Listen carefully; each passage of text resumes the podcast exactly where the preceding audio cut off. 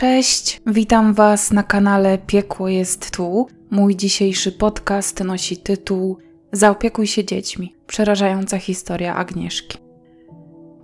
Sprawa ta w swoim czasie była bardzo szeroko komentowana w mediach, zwłaszcza dlatego, że to media dywagowały nad tym, czy było to pierwsze zabójstwo honorowe w Polsce.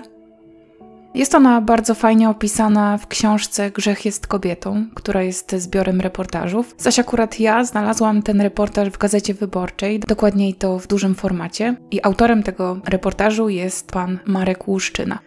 Jako, że ten artykuł stanowi dla mnie bezcenne źródło informacji, to podlinkuję go na pierwszej pozycji w spisie źródeł. Kolejnym głównym źródłem informacji dla mnie były materiały wideo, m.in. te zrealizowane przez superwizjer czy interwencje. I je również umieszczę zaraz po reportażu pana Marka Łuszczyny. Od razu też powiem, że komentarze ze względu na charakter tej sprawy będę śledzić dużo uważniej niż zazwyczaj i bardzo nie chciałabym wielu z nich kasować, bo szanuję każdy głos, ale nie akceptuję, nie jestem w stanie zaakceptować wulgaryzmów, rasizmu czy jakiegokolwiek przejawu nienawiści i agresji. Każdy z nas ma swoje poglądy, mamy prawo się wściekać, złościć, czuć negatywne emocje, ale zanim napiszemy komentarz, błagam, chociaż ubierzmy nasze myśli w cenzuralne słowa. Z góry Wam dziękuję, a teraz postaram się jak najlepiej i jak najrzetelniej opowiedzieć Wam historię Polki, która, świadoma czy nie, zagrożeń związała się z obcokrajowcem, przez co całe, naprawdę całe jej dorosłe życie było jedną wielką walką o niezależność, o godność, o wolność, o dzieci, o przyszłość, a w końcu też o życie. Agnieszka była zwyczajną nastolatką wychowującą się w niewielkim, ciasnym, bo zaledwie trzydziestokilkumetrowym mieszkaniu w Łodzi. Rodzina dziewczyny nigdy nie była majętna, żyła więc skromnie, ale za to nie brakowało tam miłości. Agnieszka szczególnie bliską relację miała ze swoją mamą, panią Haliną, co do jej taty, nie ma na ten temat żadnej informacji. Nie wiadomo, czy żyje, czy nie żyje. Wiadomo, że pani Halina w momencie, gdy wydarzyła się ta tragedia, była kobietą samotną. Rodzina mieszkała w Łodzi. Tam też Agnieszka rozpoczęła i skończyła swoją edukację. W technikum uczyła się nawet dobrze. Była zdolna, miała dobrą pamięć, wiedzą czy umiejętnościami na pewno nie odstawała od przeciętnego ucznia. Ale na studia, jak planowała, nie poszła nie podeszła nawet do matury. Dlaczego? Kiedy Agnieszka miała 18 lat, a było to w drugiej połowie lat 90., była wówczas w drugiej klasie technikum, pewnego weekendu postanowiła wybrać się na dyskotekę do jednego z klubów w Łodzi.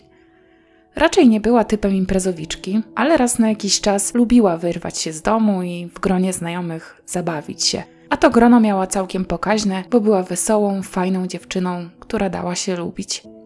Ta noc przyniosła jej jednak coś więcej niż tylko dobrą zabawę. Przede wszystkim przyniosła jej miłość, która później, w miarę upływu czasu, dosłownie zawładnęła całym jej życiem. W klubie Agnieszkę wypatrzył starszy od niej o sześć lat mężczyzna. Był bardzo przystojny, dobrze ubrany, elegancki i przede wszystkim dużo milszy, a może nawet bardziej taktowny od przeciętnego obecnego tam imprezowicza. Agnieszkę ujęła jego kultura osobista i nienachalność w zachowaniu, wręcz delikatność i ujmująca szczerość.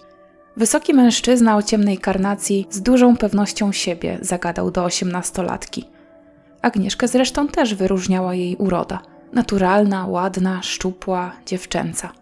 Uśmiechnięta, choć trochę nieśmiała, przez co zdarzało jej się uciekać wzrokiem przed spojrzeniami innych chłopaków ale oczy tego jednego, który tamtej nocy zaczepił ją, przykuły jej spojrzenie na dłużej. I już wtedy Agnieszka wiedziała, że będzie z tego wielkie uczucie. Mężczyzna ten miał na imię Naem, pisane przez dwa E w środku, zaś z tego co zasłyszałam w materiałach źródłowych, należy je wypowiadać jako name i tak też będę to robić. Obcokrajowiec pochodzący z Pakistanu, z Kamoke w prowincji Pendżab. Miał wówczas 24 lata i był już związany małżeństwem z Polką, która na dodatek urodziła mu syna. Zaś związek ten rozpadł się bardzo szybko i choć do rozwodu na tamten moment nie doszło, to Name uważał siebie za wolnego człowieka, jako że ze swoją jeszcze wtedy żoną nie pozostawał w żadnych stosunkach. To, co od razu zauważyła Agnieszka, to język, którym się posługiwał. Znał jej ojczysty język bardzo dobrze. Poza tym używał też trudnych słów, można powiedzieć, że wyszukanych, i imponował jej bardziej niż którykolwiek z chłopaków, który ją do tej pory zaczepił. Ale nie tylko tym, że znał język polski lepiej niż nie jeden z nich, ale też swoją aparycją i zachowaniem. Poza tym nie czuć było od niego alkoholu, a większość obecnych tam chłopaków zdecydowanie pachniała właśnie alkoholem. Dopiero później Agnieszka dowiedziała się od nowego znajomego, że ten w ogóle alkoholu nie spożywa. To też w jej oczach było sporym plusem. Poza tym sposób, w jaki prowadził rozmowę, utwierdził Agnieszkę w przekonaniu, że zapewne znalazł się w tym klubie totalnym przypadkiem. Nie było to bowiem jakieś kulturalne miejsce. Raczej większość ludzi przychodziła tam, żeby się napić, zaliczając tak zwany zgon, ewentualnie poderwać kogoś na jedną noc. Nie takimi imperatywami kierowali się Agnieszka i Name. Postanowili więc, że więcej do tego klubu nie wrócą. Znajomość Agnieszki i Pakistańczyka nie zakończyła się na tym jednym nocnym spotkaniu. Okazało się bowiem, że mężczyzna mieszka całkiem niedaleko niej i chętnie zapraszał dziewczynę na kolejne spotkania, które wtedy już oficjalnie można było nazwać randkami. Prowadził on swoją firmę na terenie Łodzi, podobno nie jedną zresztą. Zajmował się sprzedażą tekstyliów, choć z wykształcenia był mechanikiem samochodowym. Biznes prowadził z jeszcze jednym znajomym, również Pakistańczykiem. Jego pobyt w Polsce był całkowicie legalny, a w ciągu kolejnych lat przebywania w tym kraju otrzymał kartę stałego pobytu. Wiodło mu się bardzo dobrze, był zaradny, dobrze operował zarobionymi przez siebie pieniędzmi. Agnieszce wydawał się więc dobrym partnerem na przyszłość, zwłaszcza, że wobec niej też był bardzo hojny. Zabiegał o nią w taki klasyczny sposób, kupując kwiaty czy prezenty. Traktował ją tak, jak zawsze chciała być traktowana, czyli jak księżniczkę. Spotykali się w każdej wolnej chwili, a z każdym spotkaniem nastolatka chciała być coraz bliżej jego kultury, bo można powiedzieć, że dla niej to była miłość niemal od pierwszego wejrzenia i niemal od pierwszego wejrzenia była gotowa zrobić dla tego mężczyzny naprawdę wiele. Agnieszka chciała jak najlepiej poznać kulturę i wartości, jakie ukształtowały jej ukochanego, zwłaszcza dlatego, że Name starał się żyć właśnie zgodnie ze swoim wychowaniem. Między innymi nie spożywał alkoholu, odpowiednio się odżywiał, nie spożywając zakazanych produktów. Jak później się okaże jednak, zasady te traktował wybiórczo, ale do tego jeszcze dojdziemy. Aby zaimponować Neymowi, Agnieszka zaczęła wnikliwie studiować książki i słowniki, żeby jak najwięcej dowiedzieć się o jego kulturze i religii, ale również nauczyć się języka urdu, który był pierwszym i ojczystym naturalnie językiem Pakistańczyka. Dziewczyna wychodziła z założenia, że skoro on potrafi rozmawiać w jej języku, to sprawiedliwie będzie, jeśli ona będzie znała też jego język. I to wyzwanie, które sama sobie ustanowiła, uznała za sukces już po zaledwie miesiącu. Wówczas jej relacja z Neymem była już bardzo poważna, a więc wszystko poszło bardzo szybko. Mężczyzna snuł z Agnieszką plany na przyszłość, obiecywał jej złote góry, a przede wszystkim zamierzał ukochaną przedstawić swojej rodzinie, co było dla niej ostatecznym dowodem na to, że traktował ich relacje bardzo poważnie. Ale jego rodzina języka polskiego nie potrafiła, nigdy nawet w tym kraju nie była. Agnieszka zatem zaplusowała już na samym wstępie, bowiem bariera językowa okazała się między nimi nie istnieć. Gdy po raz pierwszy Name podał jej telefon do ręki, żeby jego bliscy mogli ją poznać, porozmawiać z nią i przekonać się, kto wkrótce miał wejść do ich rodziny, to ona zaskoczyła ich. Swobodnie porozumiewała się z nimi w ich ojczystym języku. Cała pakistańska rodzina jej chłopaka była zachwycona nową partnerką mężczyzny. Agnieszka była ambitna, zdeterminowana i z bardzo dużym szacunkiem podchodziła do kultury i zwyczajów, które były im bliskie.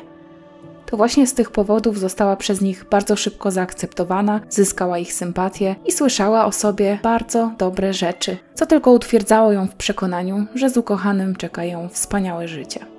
Pani Halina, mama Agnieszki, nie była jednak tak entuzjastycznie nastawiona do nowej sympatii swojego dziecka zwłaszcza gdy obserwowała, jak jej córka z dnia na dzień przestaje być sobą.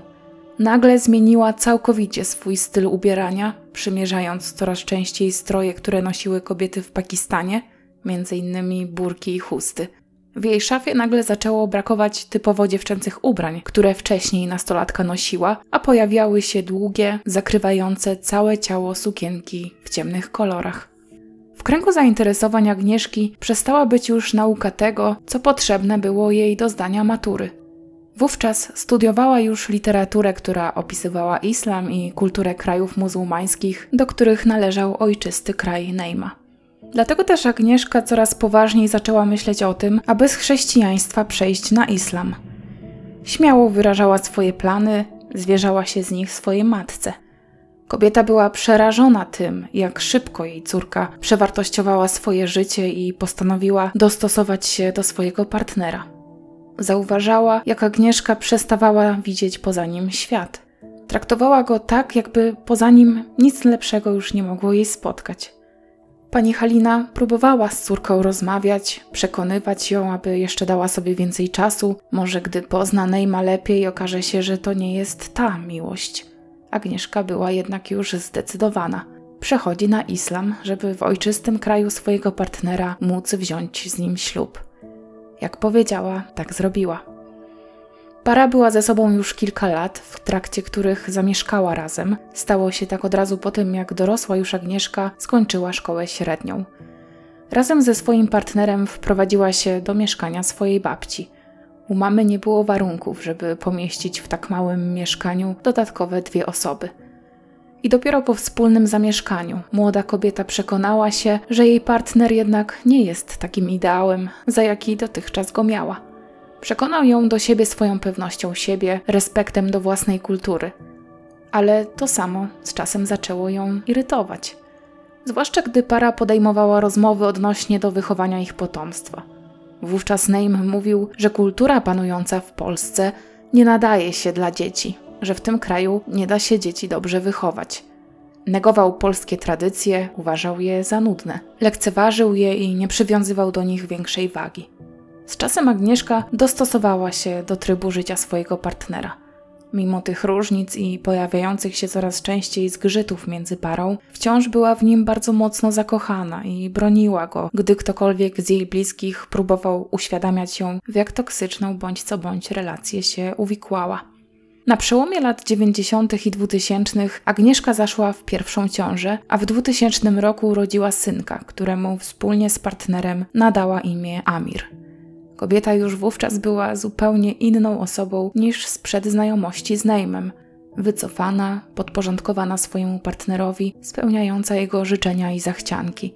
A głównym życzeniem mężczyzny było to, aby Agnieszka zakończyła edukację na szkole średniej oraz aby nie podejmowała zatrudnienia, a opiekowała się domem, a już zwłaszcza gdy na świecie pojawiło się ich pierwsze dziecko. Młoda mama była wpatrzona w swojego syna. Wówczas zostanie w domu, aby go wychowywać, nie wydawało jej się czymś wykraczającym poza jej wizję życia, a więc dostosowała się do wymagań swojego partnera. W kolejnych latach Agnieszka urodziła Pakistańczykowi jeszcze troje dzieci, dokładniej trzy córki: Sonię, Roxanę i Anitę, niemal rok po roku, a więc w połowie lat dwutysięcznych była to już sześcioosobowa rodzina. Żeby bliscy Neima mogli poznać jego przyszłą żonę osobiście, bo już wtedy zapadła decyzja o sformalizowaniu ich związku na terenie Pakistanu, oczywiście, a przede wszystkim również swoje wnuki, których do tej pory jeszcze nie widzieli. Agnieszka razem z partnerem w 2004 roku po raz pierwszy wyjechała do jego ojczystego kraju i została tam na około rok. Została bardzo pięknie przywitana przez bliskich ukochanego. Spędziła miły, radosny, rodzinny czas i wydawało się, że ci ludzie są naprawdę dobrzy i że ją szanują. Tak też na samym początku wypowiadała się o nich, gdy rozmawiała przez telefon ze swoją mamą Haliną. Kobiety utrzymywały kontakt na każdym etapie życia Agnieszki i pani Halina była chyba jedyną osobą, której córka zawsze szczerze mówiła, jak wygląda jej sytuacja. Ale nawet nie musiała tego mówić. Pani Halina przecież na własne oczy mogła zaobserwować wiele wydarzeń, które w matce mogą wywołać niepokój. Zaczynając od drastycznych zmian w życiu, typu zakończenie edukacji mimo wcześniejszych planów, zmiana stylu ubierania, kończąc na całkowitym podporządkowaniu się woli partnera, nawet w sytuacjach, gdy zaczęło dochodzić do przemocy, zarówno psychicznej, jak i ekonomicznej, a wkrótce też fizycznej. Bo niestety mama Agnieszki, gdy jej córka już wyprowadziła się z domu, odwiedzając ją, wielokrotnie była świadkiem przemocy, jaką stosował wobec jej córki jej partner. Agnieszki nie omijały ciosy Nejma nawet wtedy, gdy była w ciąży. Dlaczego kobieta była poddawana przemocy fizycznej? Zapewne przez próbę sprzeciwiania się zdaniu swojego partnera. Naim nie brał pod uwagę jej opinii w żadnej kwestii. Zawsze musiała go pytać o zdanie, sama nie miała prawa o niczym decydować. I to on uznawał, które jej zachowanie było przejawem niesubordynacji i za to ją karał. Pani Halina jednak nic nie mogła zrobić, była kompletnie bezsilna.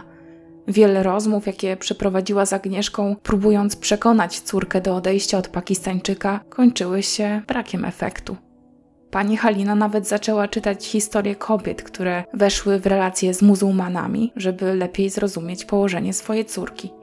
Wyłapywała charakterystyczne zachowania partnerów, takie jak przedmiotowe traktowanie kobiet, całkowite pozbawienie ich własnej woli, uzależnienie ich od siebie, zwłaszcza materialne, żeby nie miały dokąd i z czym odejść. Pani Halina zaczynała rozumieć zatem, że jej córka uległa właśnie takiej manipulacji partnera, Dała się złapać na hojnego, dobrego człowieka, przedstawiającego się zawsze w jak najlepszym świetle, żeby później swojej partnerce gwałtownie odebrać to wszystko, zmuszając ją do całkowitego posłuszeństwa, jednocześnie starannie każdego dnia pielęgnując w niej poczucie, że bez niego jest nikim. I przede wszystkim izolowanie partnerki od jej bliskich, bo tak właśnie względem Agnieszki postępował jej ukochany. Ograniczał jej kontakty ze światem zewnętrznym, a zwłaszcza z jej matką, z którą Agnieszka była bardzo, bardzo związana. Przez to kobieta wielokrotnie musiała zamknąć swojej mamie drzwi przed nosem, albo rozmawiała z nią po cichu, nie wpuszczając jej do środka, a zaledwie uchylając drzwi wejściowe do mieszkania, tak żeby tyle co ją widzieć i słyszeć. Odcięcie Agnieszki od bliskich jej osób miało sprawić, że kiedy już zorientuje się w swojej beznadziejnej sytuacji, to będzie żyła w przeświadczeniu, że przecież i tak nikt nie może jej pomóc, bo nikogo już nie ma. Pani Halina, bogatsza o tę wiedzę o zniewalaniu wręcz kobiet przez m.in. Pakistańczyków, pędziła do mieszkania, które jej córka dzieliła z dziećmi i partnerem. I o ile udało już jej się z córką spotkać, to starała się ją uświadamiać, w co ta się wplątała – Dało się jednak odczuć, że Agnieszce nie było to już potrzebne. Wręcz słowa matki ją irytowały i zazwyczaj ucinała te rozmowy bardzo gwałtownie. Prawdopodobnie bowiem już wtedy wiedziała, że z jej sytuacji nie ma wyjścia.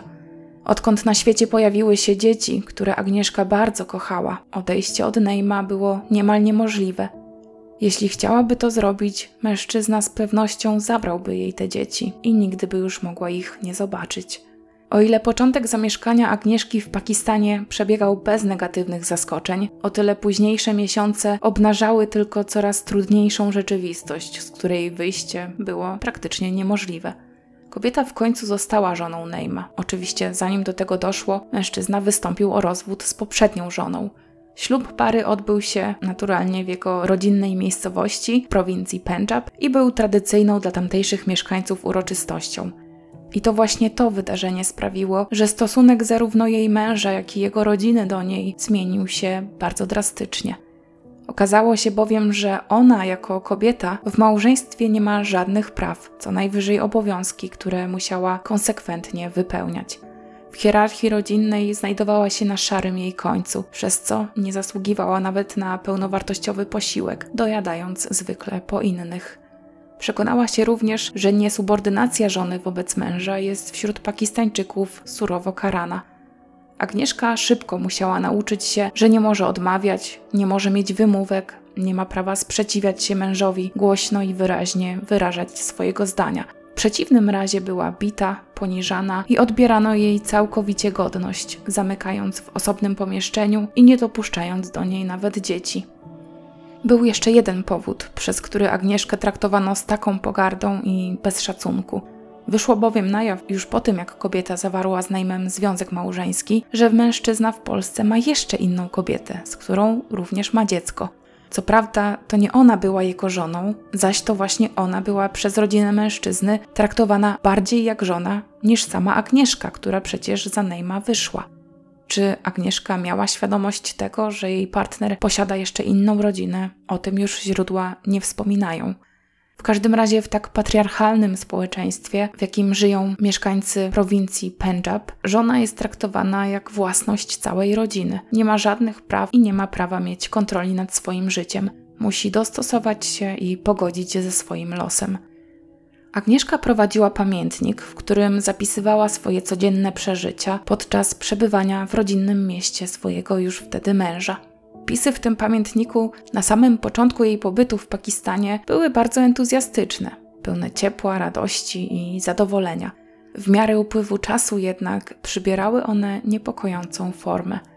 Przytoczę teraz fragment jednego z wpisów Agnieszki, który został odnaleziony w jej pamiętniku – Fragment ten w swoim reportażu umieścił pan Marek Łuszczyna i jak sam autor pisze, pamiętnik kobiety później był bardzo ważnym dowodem podczas toczącego się procesu w związku z tragedią, jaka się wydarzyła, bo do tego zmierzamy. A oto ten cytat. Kiedy przyjechałam, przywitali mnie roześmiany, szczęśliwy Name i serdeczna rodzina.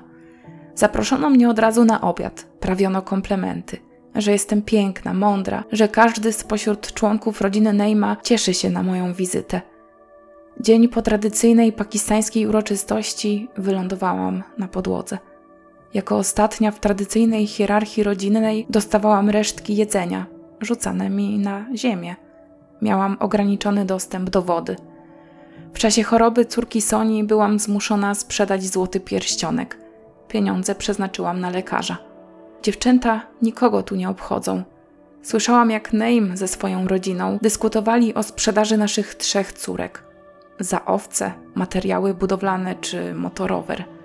W tej kulturze liczy się tylko chłopak, tylko mężczyzna. Wyzywana od najgorszych, bita i upokorzana przez rok, postanowiłam uciec. Najpierw mówiłam o wyjeździe. Name nie zgodził się na wyjazd dzieci. Powiedział, że jak chcę, to mogę spierdalać sama. Uciekam więc z tego koszmaru, choćby na jakiś czas. Zapisuję te słowa jeszcze w Pakistanie. Nie wiem, co będzie z moimi dziećmi, nie wiem, co będzie ze mną. Mam to, o co sama się prosiłam. Wpis ten pochodzi z 2005 roku, z lutego, nieco ponad rok od dnia, kiedy przyjechała do Kamokę.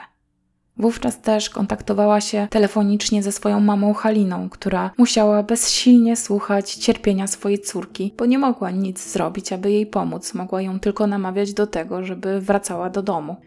Agnieszka w rozmowach z mamą wówczas już wprost przyznawała jej rację. Mówiła, że źle zrobiła, że jej nie słuchała, ale że jest już za późno, że musi ponieść konsekwencje swoich decyzji. Agnieszka jeszcze w lutym 2005 roku postanowiła, że wróci do Polski, ale nie mogła ze sobą zabrać dzieci, bo to skutecznie uniemożliwił jej jej mąż oraz jego rodzina. Ale kobieta, choć wyjechała bez nich, to nie zamierzała ich tam zostawiać. Chciała i miała zamiar po nie wrócić. Na razie jednak musiała znaleźć na to skuteczny sposób. Ale żeby nie było tak kolorowo, za nią do Polski przyjechał też Name i para, z tego co zrozumiałam, ponownie zamieszkała razem w Polsce, zaś jej dziećmi zajmowała się rodzina Pakistańczyka w Kamokę. Po co Naim przyjechał do Polski? Oprócz tego, że miał tam przecież swoją firmę i ktoś musiał trzymać rękę na pulsie, to jeszcze oczywiście chodziło o kontrolowanie Agnieszki. Naim musiał przecież wiedzieć, co ona robi, co planuje i jak układa sobie tam życie. A tak naprawdę to on sam zamierzał jej je ponownie ułożyć, a może raczej zniszczyć. Jak i dlaczego? Przede wszystkim Agnieszka zatrudniła się w agencji towarzyskiej w Łodzi. Agencja ta mieściła się w jednej z kamienic w prywatnym mieszkaniu. Zmusił ją do tego jej własny mąż.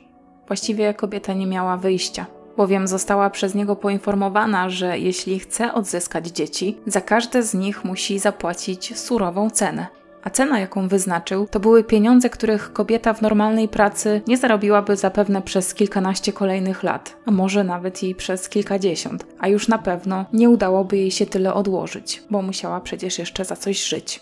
Było to kilkadziesiąt tysięcy złotych za jedno dziecko. Name sam dopilnował tego, aby Agnieszka trafiła do odpowiedniej agencji. Miał tam układy z jej szefem. Nie było tam ani monitoringu, ani ochroniarzy. Kobietom pracującym tam groziło realne niebezpieczeństwo. Nigdy przecież nie wiadomo, kto przychodzi skorzystać z ich usług. Name osobiście ją tam każdego dnia przywoził i stamtąd ją odbierał.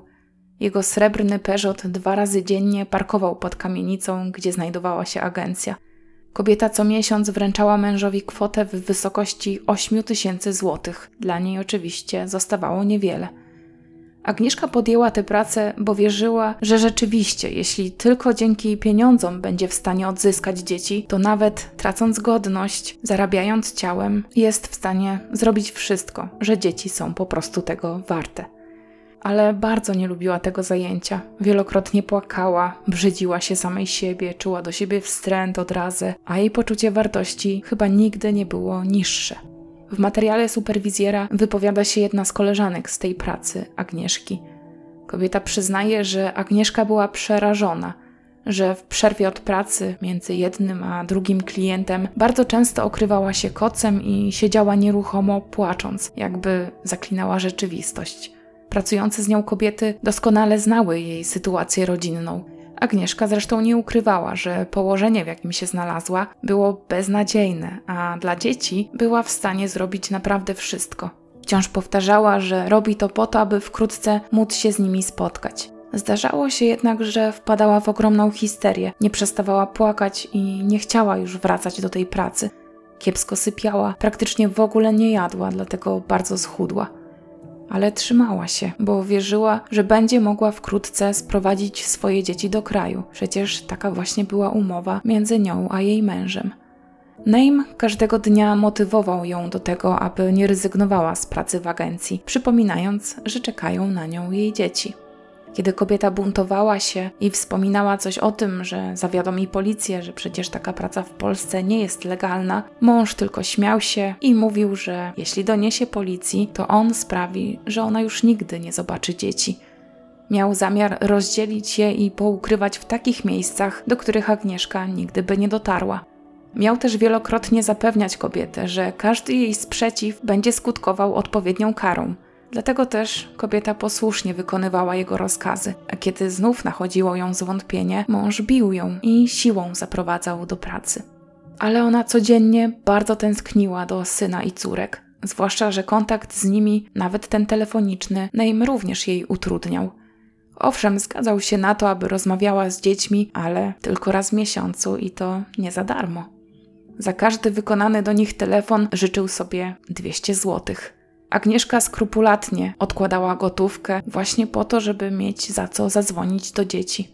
Ale te rozmowy telefoniczne nie przebiegały swobodnie. Agnieszka nie mogła zapytać o co chciała, nie mogła powiedzieć tego, czego chciała, bo każdemu jej słowu przysłuchiwał się Name i kiedy coś w jej sposobie komunikacji z dziećmi nie odpowiadało mu, zabierał jej z ręki telefon i niespodziewanie kończył połączenie. Agnieszka wytrzymała bez dzieci zaledwie dwa lata praktycznie każdego dnia narzekając mężowi na ogromną tęsknotę, jaką za nimi odczuwała. Wówczas mężczyzna wydawał się rozumieć jej ból i zapewniał ją, że niedługo spotka się z dziećmi. Mówiąc to, zazwyczaj był wobec niej bardzo czuły. Przytulał, głaskał po głowie, kładąc włosy. W ciągu tych niespełna dwóch lat pracowała w agencji towarzyskiej, zarabiając całkiem dużo i praktycznie wszystko oddając mężowi. W sumie daje to kwotę około 200 tysięcy złotych. W 2007 roku postanowiła jednak definitywnie skończyć z tym zajęciem i tym razem była w tym postanowieniu konsekwentna. Kiedy oznajmiła to swojemu partnerowi, ten, ku jej zaskoczeniu, wykazał się zrozumieniem. Powiedział, że już nie musi pracować w ten sposób, że zarobiła już wystarczająco dużo. Wkrótce Agnieszka postanowiła pojechać z nim do Pakistanu. Dlatego, że mężczyzna wykorzystał jej słabość, jej tęsknotę i rozpacz spowodowaną rozłąką z dziećmi. Zapewnił ją, że jeśli da ich małżeństwu jeszcze jedną szansę, to on się poprawi, będzie dla niej po prostu dobrym mężem. Przede wszystkim stworzą normalną rodzinę, w której prawa będzie posiadał każdy. Jednak warunkiem istnienia tej rodziny był wyjazd i życie w Pakistanie. To tam Agnieszka, Name i czwórka ich dzieci mieli zacząć wszystko od nowa. Mężczyzna zaznaczył jednak, żeby jeszcze bardziej przekonać Agnieszkę do wyjazdu i uśpić jej czujność, że jeśli będzie się tam źle czuła, jeśli będzie miała wrażenie, że nadal odbierana jest jej wolność i godność, to on nie będzie jej robił problemów i zgodzi się na to, aby zabrała dzieci do Polski i tam układała sobie życie. Być może kobieta uwierzyła mężowi i opuściła swoją ojczyznę, wierząc, że nie spotka ją już nic gorszego niż to, co przeżyła w Pakistanie ostatnim razem, gdy musiała stamtąd uciekać. Wierzyła też, że jej mąż dotrzyma obietnicy – był wówczas czarujący. Wydawał się szczerze skruszony i choć nigdy nie przeprosił za to, jak Agnieszka była w jego kraju traktowana, nie tylko przez niego, ale też przez jego rodzinę, to kobieta miała poczucie, że w momencie, gdy zapewniał ją o lepszym losie, mówił to z pełną świadomością tego, jaką dotychczas wyrządził jej krzywdę. Postanowiła więc dać ich małżeństwu jeszcze jedną szansę, tak jak prosił. A może doskonale wiedziała, że ten związek nie ma już racji bytu, że jedzie do Pakistanu tylko po to, aby odzyskać dzieci, ale to właśnie przed mężem udawała, że zgadza się na jego propozycję. Zwłaszcza, że Neim zapewnił ją, że jeśli wciąż będzie czuła się tam źle, to pozwoli jej zabrać dzieci i wrócić do kraju. Możliwe więc, że Agnieszka udawała tylko, że chce z nim ponownie spróbować stworzyć rodzinę, a tak naprawdę leciała do jego kraju tylko po to, żeby spotkać się z dziećmi i móc je zabrać do Polski. Można tak przypuszczać, zwłaszcza po słowach, które skierowała do pani Haliny, która tuż przed wyjazdem widziała się z córką. Agnieszka zapewniała mamę, że wróci do kraju wraz z dziećmi w ciągu dwóch tygodni. Tymczasem pani Halina straciła z nią kontakt na praktycznie cały kolejny rok. Bo na miejscu okazało się, że Neim tylko mydlił jej oczy i nic dobrego jej tam nie czekało. Niemal od razu trafiła do całkowitej niewoli. Miała do dyspozycji niewielkie pomieszczenie, tak zwaną lepiankę, w której spędzała większość czasu odizolowana od innych i tylko przez ciasno umieszczone szczebelki w oknie widziała, co działo się na zewnątrz.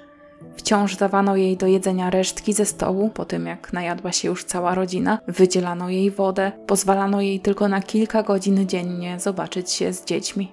Uwalniana była też tylko wtedy, gdy wymierzano jej cielesne kary.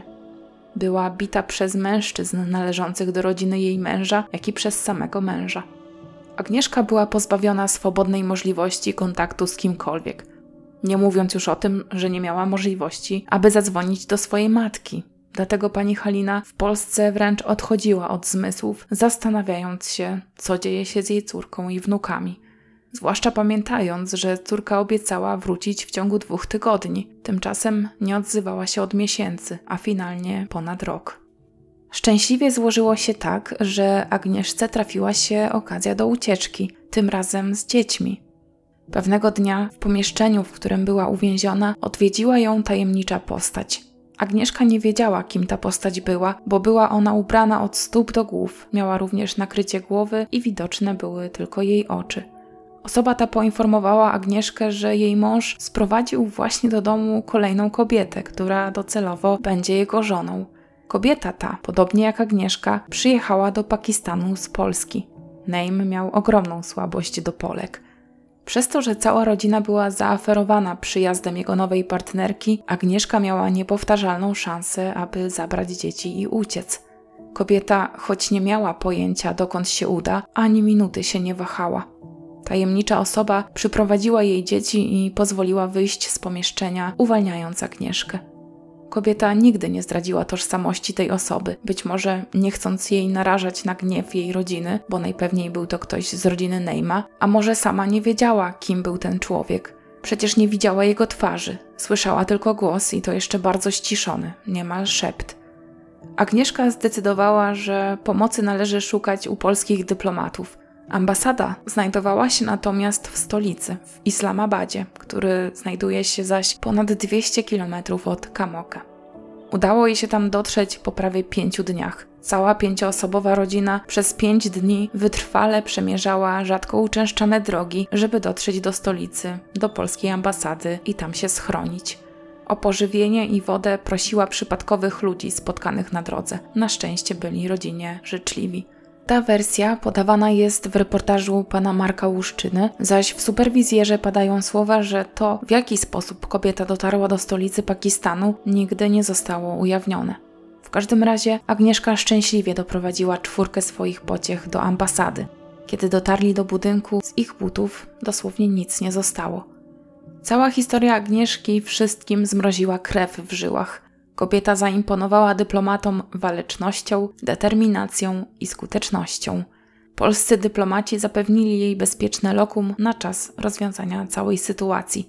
W tym czasie kobiecie udało się napisać list do swojej matki, którą poinformowała o tym, co się z nią działo, gdy nie dawała znaku życia. Agnieszka zapewniała mamę, że jest już bezpieczna i niebawem wróci do niej, do Polski. List ten pani Halina wyjęła z koperty podczas wizyty reporterów programu Superwizjer. I widać, że był to solidny plik kartek. Tak więc Agnieszka zapewne spisała tam swoje wszystkie doświadczenia, jakie spotkały ją na przestrzeni roku, gdy była więziona przez rodzinę męża. Ale Ministerstwo Spraw Zagranicznych podjęło decyzję o tym, że zanim kobieta wyjedzie z Pakistanu, należy ją skonfrontować z rodziną jej męża oraz oczywiście z samym mężem. Być może uda się jeszcze parę pogodzić. Jak zły to był pomysł, przekonano się już kilka dni później, gdy cała rodzina z przybyła do stolicy ojczystego kraju. Po tym spotkaniu polska ambasada w Pakistanie zapewniła kobiecie nowe obuwie oraz pomogła przy zakupie biletów lotniczych. Oczywiście kobieta odzyskała również paszporty, które przetrzymywała wcześniej rodzina jej męża. Na całe szczęście dzieci kobiety i Pakistańczyka miały polskie obywatelstwo, mimo że większość swojego życia spędziły w Pakistanie oraz nosiły nazwisko Agnieszki. I to dzięki temu udało jej się bezproblemowo całą czwórkę sprowadzić do Polski. Z tego co wiadomo, Agnieszka również zażądała od męża rozwodu i kiedy znalazła się w Polsce, to oficjalnie już nic nie łączyło ją, oczywiście poza dziećmi, z Pakistańczykiem. Na ile jest to prawdziwa informacja, nie wiem, znalazłam ją w dwóch źródłach. A jeszcze inne źródła w ogóle nie podają, aby Agnieszka kiedykolwiek wyszła za Pakistańczyka. Może dlatego, że w świetle prawa polskiego jej małżeństwo nie było ważne. Z zapisów w jej pamiętniku można jednak wywnioskować, że islamski ślub na pewno się odbył i w materiale superwizjera jest na to potwierdzenie, ponieważ pojawia się tam fotografia z tego ślubu. Dlaczego ambasada zdecydowała się odprawić kobietę i jej dzieci do Polski, choć wcześniej próbowała pogodzić się z mężem? Przekonała się bowiem, że Neim i jego rodzina naprawdę znęcali się nad Agnieszką i jej dziećmi i kobieta ta w tym kraju nie będzie mogła wieść szczęśliwego życia. Mediacje zatem nie przebiegły pomyślnie. O rodzinie Neima można powiedzieć tyle. Hałaśliwa, agresywna, nieznosząca sprzeciwu. Ludzie, z którymi żadne dyskusje nie miały sensu. Naim natomiast podczas trwania tego spotkania upierał się cały czas, że dzieci powinny zostać przy nim, a Agnieszka jak chce, to niech wraca do Polski, ale sama. Niemal od początku w sprawie Agnieszki czynnie działała tamtejsza działaczka społeczna, nieżyjąca już dzisiaj Asma Jahangir, nie mam pojęcia jak się wymawia tamtejsze nazwiska, z wykształcenia prawniczka, która walczyła w Pakistanie o prawa człowieka. I to ona przekonała polskich dyplomatów, że Agnieszka w Pakistanie, po ucieczce, jaką podjęła, nie będzie już miała życia. Jest to bowiem zachowanie karygodne, za które może nawet ponieść śmierć. A mówiąc wprost, Agnieszka zhańbiła honor swojego męża, a ten za to może ją bezkarnie zabić. A jeszcze dosadniej, Naim mógł na niej dokonać zabójstwa honorowego, lokalnie nazywanego karokari. Polsce to prawo nie obowiązuje, więc w swojej ojczyźnie Agnieszka powinna była być bezpieczna. Ale Agnieszka wiedziała, że nigdy nie będzie już bezpieczna. I o tym wymownie świadczą słowa, które jako pierwsze wypowiedziała do swojej matki, gdy ta odbierała ją i wnuki z lotniska w Warszawie. Agnieszka powiedziała wówczas: Przywiozłam ci dzieci. Pani Halina zapamiętała te słowa bardzo dokładnie, a stały się one jeszcze bardziej wymowne, gdy już doszło do tragedii. Kobieta bowiem uświadomiła sobie wtedy, że jej córka wiedziała, że Neim ją odnajdzie i nie odpuści. Agnieszka zostawiła go bowiem z plamą na honorze, której niczym nie mógł zmyć, jedynie zabójstwem. Kobieta, która odwraca się od swojego męża, podejmuje ucieczkę, żąda rozwodu albo zdradza męża, czy w jakikolwiek inny sposób szarga jego wizerunek, a tym samym wizerunek całej rodziny, może zostać przez mężczyznę bez konsekwencji zamordowana ale to oczywiście według prawa muzułmanów i to też zresztą nie we wszystkich krajach muzułmańskich. W Polsce nie ma czegoś takiego, ale czy Neim respektował polskie prawo, to zaraz się przekonamy. Agnieszka wraz z czwórką dzieci od razu po powrocie z Pakistanu wprowadziła się do maleńkiego mieszkania swojej mamy. Jak mówiłam na samym początku, było to zaledwie trzydziestokilkumetrowe mieszkanko, jednopokojowe, ciasne nawet dla dwóch osób, a co dopiero dla sześciu. Pani Halina jednak, widząc, jak jej córka była przerażona, zlękniona, w jakim żyła strachu, nie chciała, aby Agnieszka mieszkała sama. Zwłaszcza, że kobieta cały czas jakby przeczuwała, że swój koniec tylko odwleka i że jest on już przesądzony. Instruowała mamę, jak ma opiekować się jej dziećmi. Mówiła wprost: zaopiekuj się dziećmi. Wiedziała, że pani Halina po jej śmierci będzie jedyną osobą, przy której cała czwórka będzie bezpieczna. Przez ten czas, zanim Name przyjechał za nią do Polski, a przyjechał, Agnieszka prawie nie wychodziła z domu, a jak już wychodziła, to zawsze zabierała ze sobą jakieś narzędzie, które mogło posłużyć jej do samoobrony, na przykład nóż. Miała obawy także przed wyjściem chociażby do sklepu, żeby zrobić podstawowe zakupy, nie mówiąc już o spacerach czy innych atrakcjach. Bardzo bała się, gdy ktoś pukał do drzwi i zazwyczaj wtedy zamykała się w pokoju, nie dając oznak, że ktoś jest w środku. Mocno wtedy przytulała do siebie dzieci i każde z nich wiedziało, że jak ktoś puka do drzwi, to należy być cicho. I jak długo można było tak żyć? Więc kiedy Name zjawił się pod drzwiami jej łódzkiego mieszkania, Agnieszka zdecydowała się go wysłuchać. Mężczyzna ponownie udawał odmienionego. Zapewniał, że nie chce zrobić nikomu krzywdy. Dobrowolnie nawet zgodził się na płacenie kobiecie alimentów na czwórkę ich dzieci. Dał im również swoje nazwisko i uznał swoje ojcostwo, co do tej pory nie zostało przez parę uregulowane. Pewnie też dlatego, że dzieci przebywały w Pakistanie, a Agnieszka przez te wszystkie lata walczyła o sprowadzenie ich do Polski. Uznanie dzieci pewnie było też kluczowe przy zasądzaniu alimentów. Wówczas już relacje pary nieco się ociepliły, a nawet trochę zacieśniły. Name zapewniał byłą żonę, że chce pozostać z nią w przyjacielskich relacjach, że będzie ją wspierał i będzie jej pomagał. Zwłaszcza, że kobieta nie miała nawet pracy, nie miała więc zbyt wielu środków na utrzymywanie siebie i dzieci, zaledwie miała jakieś zasiłki. Więc były mąż starał się pomagać. Poza alimentami, co któryś dzień przekazywał kobiecie kilkadziesiąt złotych. Ponadto zaproponował jej, że wynajmie dla niej i dla ich dzieci mieszkanie w Łodzi, Niewielkie, niedrogie, ale przynajmniej nie tak ciasne jak te, w którym mieszkali dotychczas z panią Haliną. Zapewniał, że on nie będzie tam z nimi mieszkał. Chciał po prostu, by dzieci miały godne warunki do życia i dorastania. Sam zresztą układał już sobie życie z inną kobietą. Nie tą samą, którą przywiózł do Pakistanu w dniu, gdy Agnieszka podjęła ucieczkę. Tamta kobieta ponoć bardzo szybko zorientowała się, z czym i z kim ma do czynienia i zerwała relacje z Pakistańczykiem. Agnieszka po dłuższym zastanowieniu doszła do wniosku, że propozycja Neyma jest korzystna dla niej, ale przede wszystkim jest korzystna dla dzieci. Co prawda złożyła już wniosek o przyznanie jej mieszkania socjalnego, ale była gdzieś na szarym końcu kolejki. Rodzin potrzebujących własnego lokum było bardzo dużo. Nie wiadomo kiedy ona otrzymałaby wsparcie od miasta. Poza tym miała już dość życia w ukryciu, w strachu. Liczyła, że jeszcze kiedyś będzie mogła poczuć wolność, a przyjazne stosunki z byłym mężem mogłyby dodać jej do tego odwagi. Skoro Name wyraził skruchę, tak chętnie chciał współpracować w kwestii wychowywania i utrzymywania dzieci, to czemu miałaby się na to nie zgodzić? Mimo obaw i protestów ze strony pani Haliny, Agnieszka podjęła decyzję i w 2009 roku, kilka miesięcy po drugiej już ucieczce z Pakistanu, kobieta wprowadziła się do wieżowca, gdzie mieszkanie wynajął jej były mąż. Szybko jednak przekonała się, że zmiana stosunku jej męża do niej samej była tylko grą pozorów. Chciał po prostu kolejny raz odzyskać nad Agnieszką kontrolę. Pomimo wcześniejszej umowy, że nie będzie z rodziną przebywał, to często zjawiał się w mieszkaniu niezapowiedzianie. Miał zresztą swój komplet kluczy i kiedy chciał, wtedy wchodził. Agnieszka wówczas starała się wracać do normalności. Spotykała się ze znajomymi, nawiązywała nowe relacje i znajomości. Dzieci zapisała natomiast do przedszkola. Było to przedszkole numer 223. I według opinii dyrektorki tej placówki, cała czwórka zawsze była zadbana, czysta, nakarmiona i przynosiła ze sobą drugie śniadanie.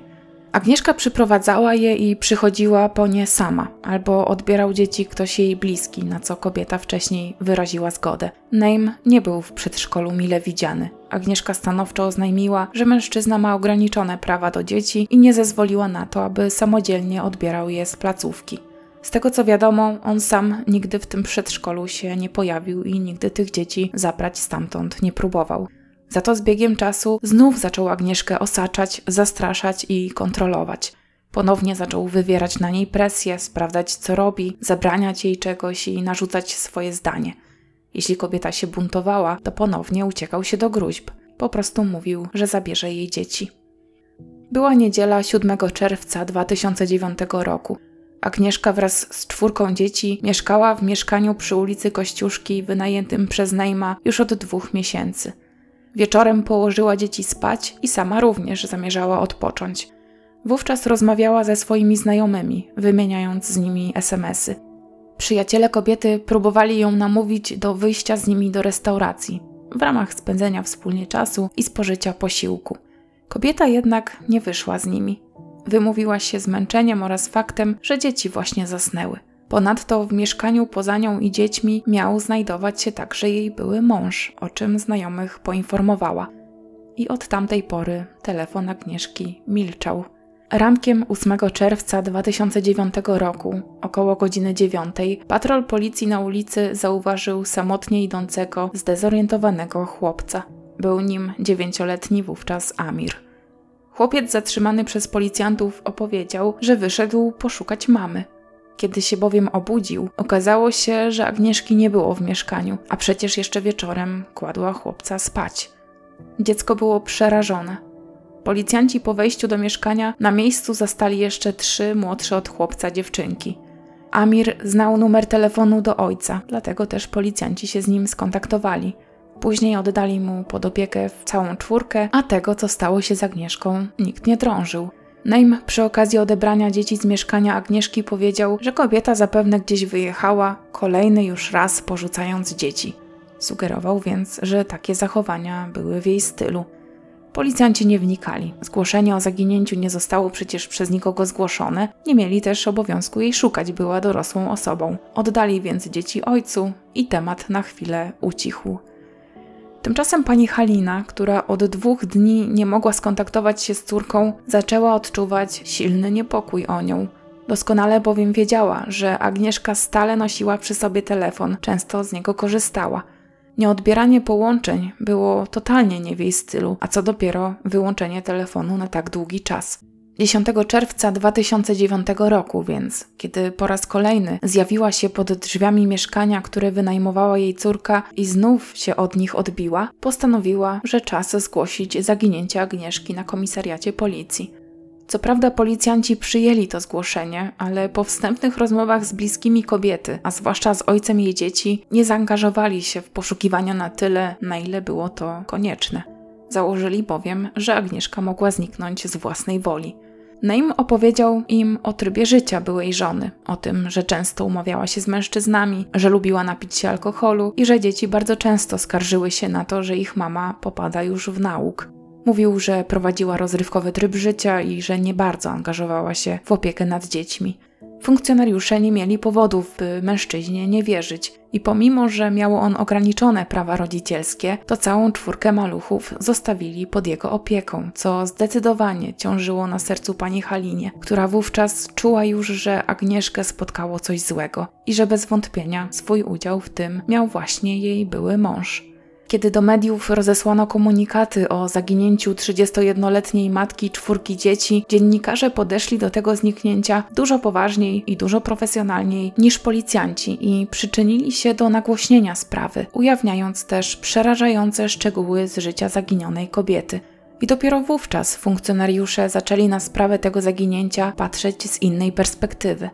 Kobiety nie było już kilkanaście dni, nikt jej nie widział, a media rozdmuchały historię jej małżeństwa z Pakistańczykiem, sugerując, jaki mógł być obrót wydarzeń. No i w końcu zaczęli nabierać podejrzeń. Zwłaszcza, że prawdopodobnie to właśnie Name był ostatnią osobą, która widziała Agnieszkę. Kobieta bowiem wyraźnie dała znać swoim znajomym, że znajdował się on w jej mieszkaniu wtedy, gdy po raz ostatni był z nią kontakt i że wówczas najprawdopodobniej doszło między parą do kłótni. Ale to nie policjanci rozwikłali zagadkę tego zaginięcia. Zrobił to przypadkowy kierowca, który 19 czerwca 2009 roku, czyli prawie dwa tygodnie od zaginięcia kobiety, poruszając się samochodem drogą krajową, dokładnie w miejscowości Dobroń, która jest oddalona od Łodzi o 25 km, zboczył z głównej drogi, wjeżdżając kilkadziesiąt metrów w głąb lasu i wówczas dostrzegł w rowie melioracyjnym leżącego człowieka. Z całą pewnością był martwy. Mężczyzna ten jeszcze tego samego dnia zgłosił swoje odkrycie na komisariacie policji w Łodzi. Łódzcy policjanci zawiadomili zaś funkcjonariuszy z nieodległych od miejsca ukrycia ciała pabianic i to ci udali się na miejsce, rzeczywiście znajdując tam zwłoki człowieka. Łódzcy policjanci, odkąd tylko otrzymali to zgłoszenie, wiedząc o niedawnym zaginięciu Agnieszki, mieli już swoje podejrzenia co do tożsamości ofiary, zwłaszcza, że od razu wiadomo było, że była nią kobieta. Zabezpieczający zwłoki, miejsce ich odnalezienia i wszelkie ślady potwierdzili tożsamość denatki na podstawie dokumentów, które miała przy sobie. Pani Halina dowiedziała się o śmierci córki jeszcze tego samego wieczoru. Nie mogła jednak jej zidentyfikować na podstawie wyglądu, ponieważ zwłoki były w stanie daleko posuniętego rozkładu. Kobieta potwierdziła już na 100%, że ciało należało do jej córki, gdy okazano jej elementy jej odzieży. Rozpoznała Agnieszkę właśnie po jej garderobie.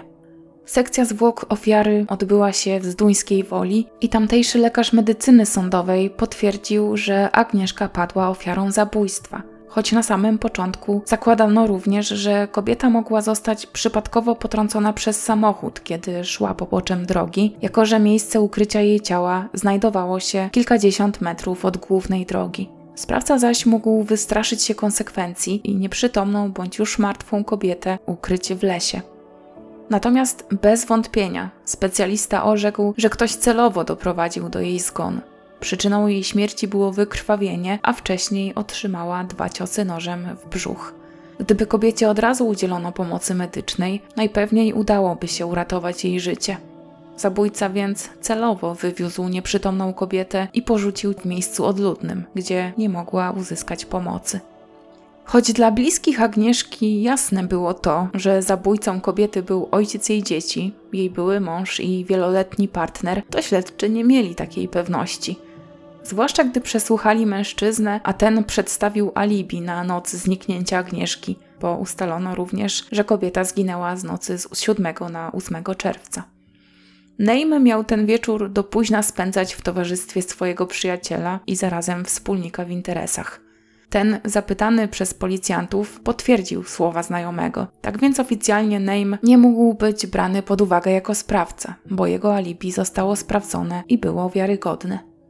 Jednak mężczyzna bardzo krótko cieszył się wolnością, bo już dzień później, dzień po ujawnieniu ciała, zatrzymano go w areszcie. Po zabezpieczeniu pamiętnika Agnieszki, który był też bezcennym źródłem informacji na temat wszystkiego, czego doświadczyła w swoim dorosłym życiu za sprawą Pakistańczyka oraz jego rodziny, w końcu po wnikliwym wysłuchaniu zeznań pani Haliny i znajomych Agnieszki, którzy byli też wtajemniczeni w jej historię, Name wydawał się jako jedyny mieć motyw, żeby zabić kobietę. Ofiara tuż przed śmiercią notowała w pamiętniku, że ma świadomość tego, że prędzej czy później jej były partner wymierzy jej sprawiedliwość, jaka uznawana jest w jego kraju. Szybko też zresztą posypało się alibi Neima. Jego przyjaciel, przyparty do muru przez śledczych, przyznał, że w noc zabójstwa Agnieszki z przyjacielem widział się tylko na chwilę i tylko po to, aby mężczyzna mógł go zastraszyć. Wymusił na nim bowiem, aby ten potwierdził jego alibi, gdyby śmierć Agnieszki wyszła na jaw. Gdyby okazał się jednak nielojalny, Name musiałby zabić również jego. Kolejnymi i chyba najważniejszymi dowodami w sprawie były ślady krwi zabezpieczone na odzieży podejrzanego. Ktoś nieudolnie próbował je sprać, ale jednak się zachowały. Krew po zbadaniu okazała się należeć do Agnieszki, a jej rozbryzg na spodniach był tak charakterystyczny, że musiał powstać w momencie, gdy kobiecie zadawano rany kłute. Name tłumaczył obecność krwi byłej żony na jego spodniach faktem, że gdy ta miała miesiączkę i przytulała się do niego, to właśnie wtedy powstały te plamy. Sugerował też, że wówczas sypiał z kobietą ale na nic te tłumaczenia. Biegli uznali, że nie ma możliwości, aby plamy krwi powstały w innych okolicznościach niż w momencie zadawania ran. Poza tym były one widoczne również tuż przy końcu nogawki, przy samej kostce. W momencie, gdy Name przysypywał ciało kobiety ziemią i robił to przy pomocy własnej stopy, to musiał przypadkiem dotknąć wtedy nogawką krwawiące miejsce. Mimo braku przyznania się do winy, proces Neyma ruszył w sądzie okręgowym w Łodzi w 2010 roku w październiku, dokładnie 18. Rozpocząłby się kilka dni wcześniej, właściwie kilkanaście, ale szukano kompetentnego tłumacza biegłego, bo właśnie o takiego wnosił obrońca oskarżonego. Żaden powołany dotychczas tłumacz nie był na tyle dobrze wykształcony, żeby w pełni rozumieć i odpowiednio tłumaczyć specjalistyczne słownictwo, jakiego używa się na salach sądowych. W końcu jednak się udało i Pakistańczyk zasiadł na ławie oskarżonych, gdzie prokurator zarzucił mu nie tylko zabójstwo Agnieszki, ale również zmuszanie jej do nierządu przez 18 miesięcy i czerpanie z tego korzyści majątkowych. Proces toczył się z wyłączeniem jawności, głównie ze względu na dobro małoletnich dzieci ofiary i sprawcy.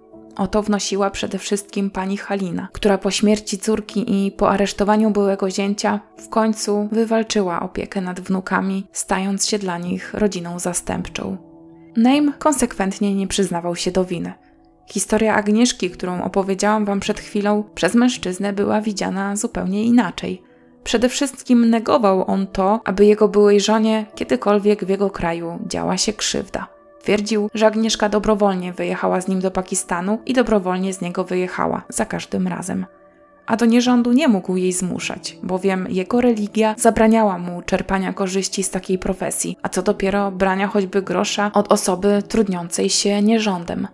Mężczyzna wypierał się też tego, że był w noc śmierci Agnieszki w jej mieszkaniu.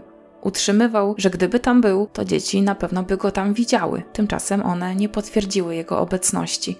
Prokuratura ustaliła jednak, że on tam był podczas gdy dzieci już spały, więc mogły go nie widzieć. Naim na to odpowiedział, że przecież gdyby spały, to od krzyków w rzekomej awanturze, która wybuchła pomiędzy nim a Agnieszką, na pewno by się obudziły. Według niego ten wieczór miło spędził, będąc m.in. w kinie, później w Pabianicach, a na koniec odwiedził swojego przyjaciela. No ale jak już wiemy, ten przyjaciel również przed sądem zeznał, że Name zmusił go do takich zeznań. Zmusił go do tego, żeby potwierdził jego alibi. A więc odwołał wcześniejsze zeznania, pierwsze, kiedy policjanci przyszli do niego, żeby zapytać, czy rzeczywiście Name spędzał z nim ten wieczór, a więc na czas procesu Name pozostawał bez alibi, a jednak konsekwentnie się go trzymał. Natomiast prokuratura ustaliła następującą wersję wydarzeń. Agnieszka szykowała się do spania, gdy Naim zaskoczył ją, wchodząc do jej mieszkania.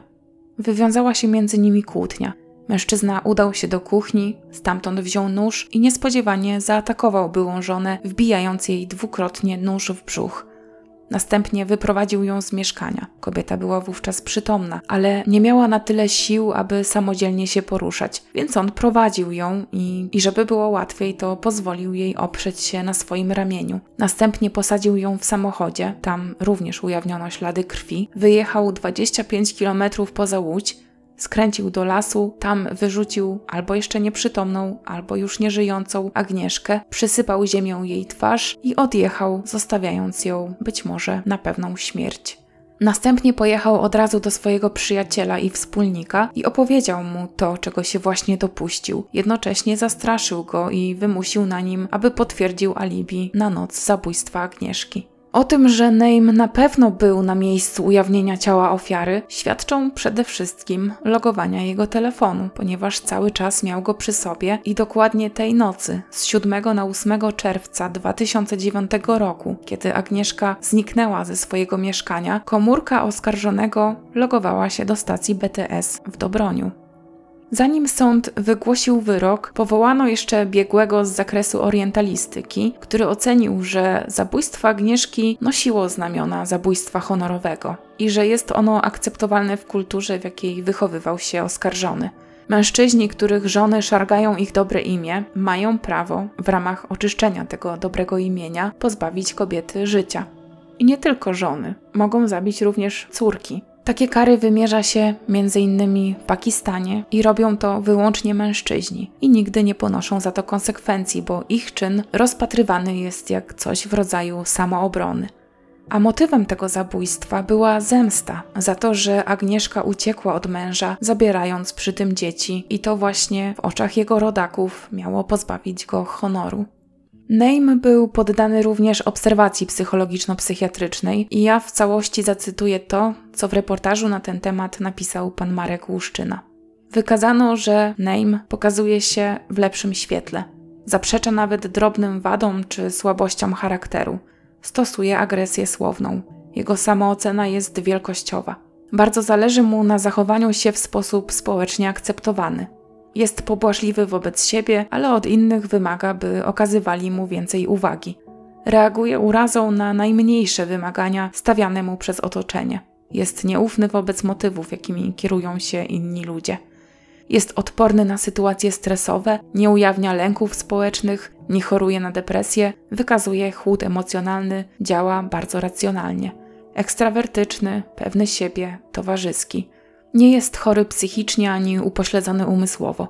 Nie stwierdzono u niego organicznego uszkodzenia ośrodkowego układu nerwowego. Sąd okręgowy w Łodzi skazał Neyma na 15 lat pozbawienia wolności. Do sądu apelacyjnego wnioski złożyły obie strony, w tym oburzony prokurator, który w procesie pierwszej instancji domagał się wymierzenia oskarżonemu kary dożywotniego pozbawienia wolności, na co sąd nie przystał. Obrońca Neyma natomiast wnosił albo o uniewinnienie, albo o skierowanie sprawy do ponownego rozpatrzenia. W apelacji zawarł zarzuty m.in. takie, że jego klient podczas przebywania w areszcie i podczas składania pierwszych wyjaśnień nie miał zapewnionego tłumacza, przez co niewiele rozumiał z tego, co się dzieje. Należy jednak pamiętać, że Name przebywał już wówczas w Polsce kilkanaście lat i wszyscy, którzy mieli z nim kontakt, twierdzili, że bardzo dobrze posługiwał się językiem polskim. Ale oczywiście tłumacz jak najbardziej w tak delikatnej sprawie, jaką jest podejrzenie o zabójstwo, powinien być przy przesłuchaniach obecny. Rozprawa apelacyjna rozpoczęła się dopiero w kwietniu 2013 roku. Sąd apelacyjny nie uwzględnił wniosków żadnej ze stron, a wyrok 15 lat pozbawienia wolności się uprawomocnił. Nie muszę chyba Was zapewniać, że pani Halina, która usłyszała ten wyrok, była nim totalnie zawiedziona. Kobieta przez te wszystkie lata szła przez to piekło praktycznie równolegle co jej córka. Przecież słuchała o tym, co przeżywała, widziała jej strach na własne oczy i sama bardzo bała się o jej życie. I kiedy już stało się najgorsze, okazało się, że za to życie sąd wymierzył tak niską karę jej wieloletniemu przecież oprawcy.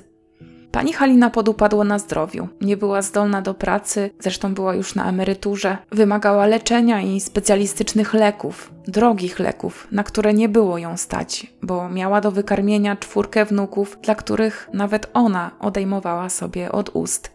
Co prawda, od razu po nagłośnieniu tragedii kobiecie zostało przyznane dużo większe mieszkanie, w którym cała rodzina miała godne warunki życia, a zwłaszcza dzieci miały odpowiednie warunki do rozwoju i dorastania oraz do nauki, ale wciąż nie stać ich było na wszystko, czego potrzebowali. Pani Halina utworzyła zrzutkę, w której pisała o swoich problemach zdrowotnych, poparła ją oczywiście dokumentami medycznymi i liczyła na pomoc ludzi dobrej woli. Te pieniądze udało jej się zebrać. Później utworzyła kolejną zbiórkę, bo jak się okazało, pani Halina z tragedią, jaka spotkała jej rodzinę, radziła sobie w ten sposób, że postanowiła spisać wszystkie doświadczenia swojej córki i dzięki temu powstała książka. Pani Halina zamierzała tę książkę wydać i również założyła zrzutkę, żeby zebrać na to wydanie książki, ponieważ nie było ją stać, żeby zrobić to samodzielnie. Natomiast do tej pory ta książka się nie ukazała, tak więc chyba z tego planu nici. W każdym razie mam nadzieję, że pani Halina dzisiaj żyje sobie szczęśliwie wraz z czwórką swoich wnuków. Nie ukrywam, że pozwoliłam sobie wyszukać kobietę na popularnym serwisie społecznościowym. Widziałam zdjęcia, widziałam zdjęcia dzieci. Wszyscy wyglądają na szczęśliwych i mam nadzieję, że faktycznie tak jest. Jeszcze co do Neima, z tego co udało mi się też wyczytać w reportażu pana Marka Łuszczyny, to w więzieniu zachowywał się bardzo wzorowo, był spokojny, nie przejawiał żadnej agresji, dostosowywał się do panujących tam zasad, ale cały czas twierdził i pewnie po dziś dzień twierdzi, że został skazany niesłusznie. Poza tym toczył bitwę sądową, zarówno z panią Haliną, jak i z matką swoich innych dzieci, bo poza czwórką, którą miał z Agnieszką, na świat przyszła jeszcze dwójka jego dzieci z inną kobietą. Natomiast mam nadzieję, że żadnej z tych walk sądowych nie wygrał. Tymczasem ja już się z Wami żegnam, przytulam każdego, kto dzisiaj tego potrzebuje i mam nadzieję, że słyszymy się niebawem.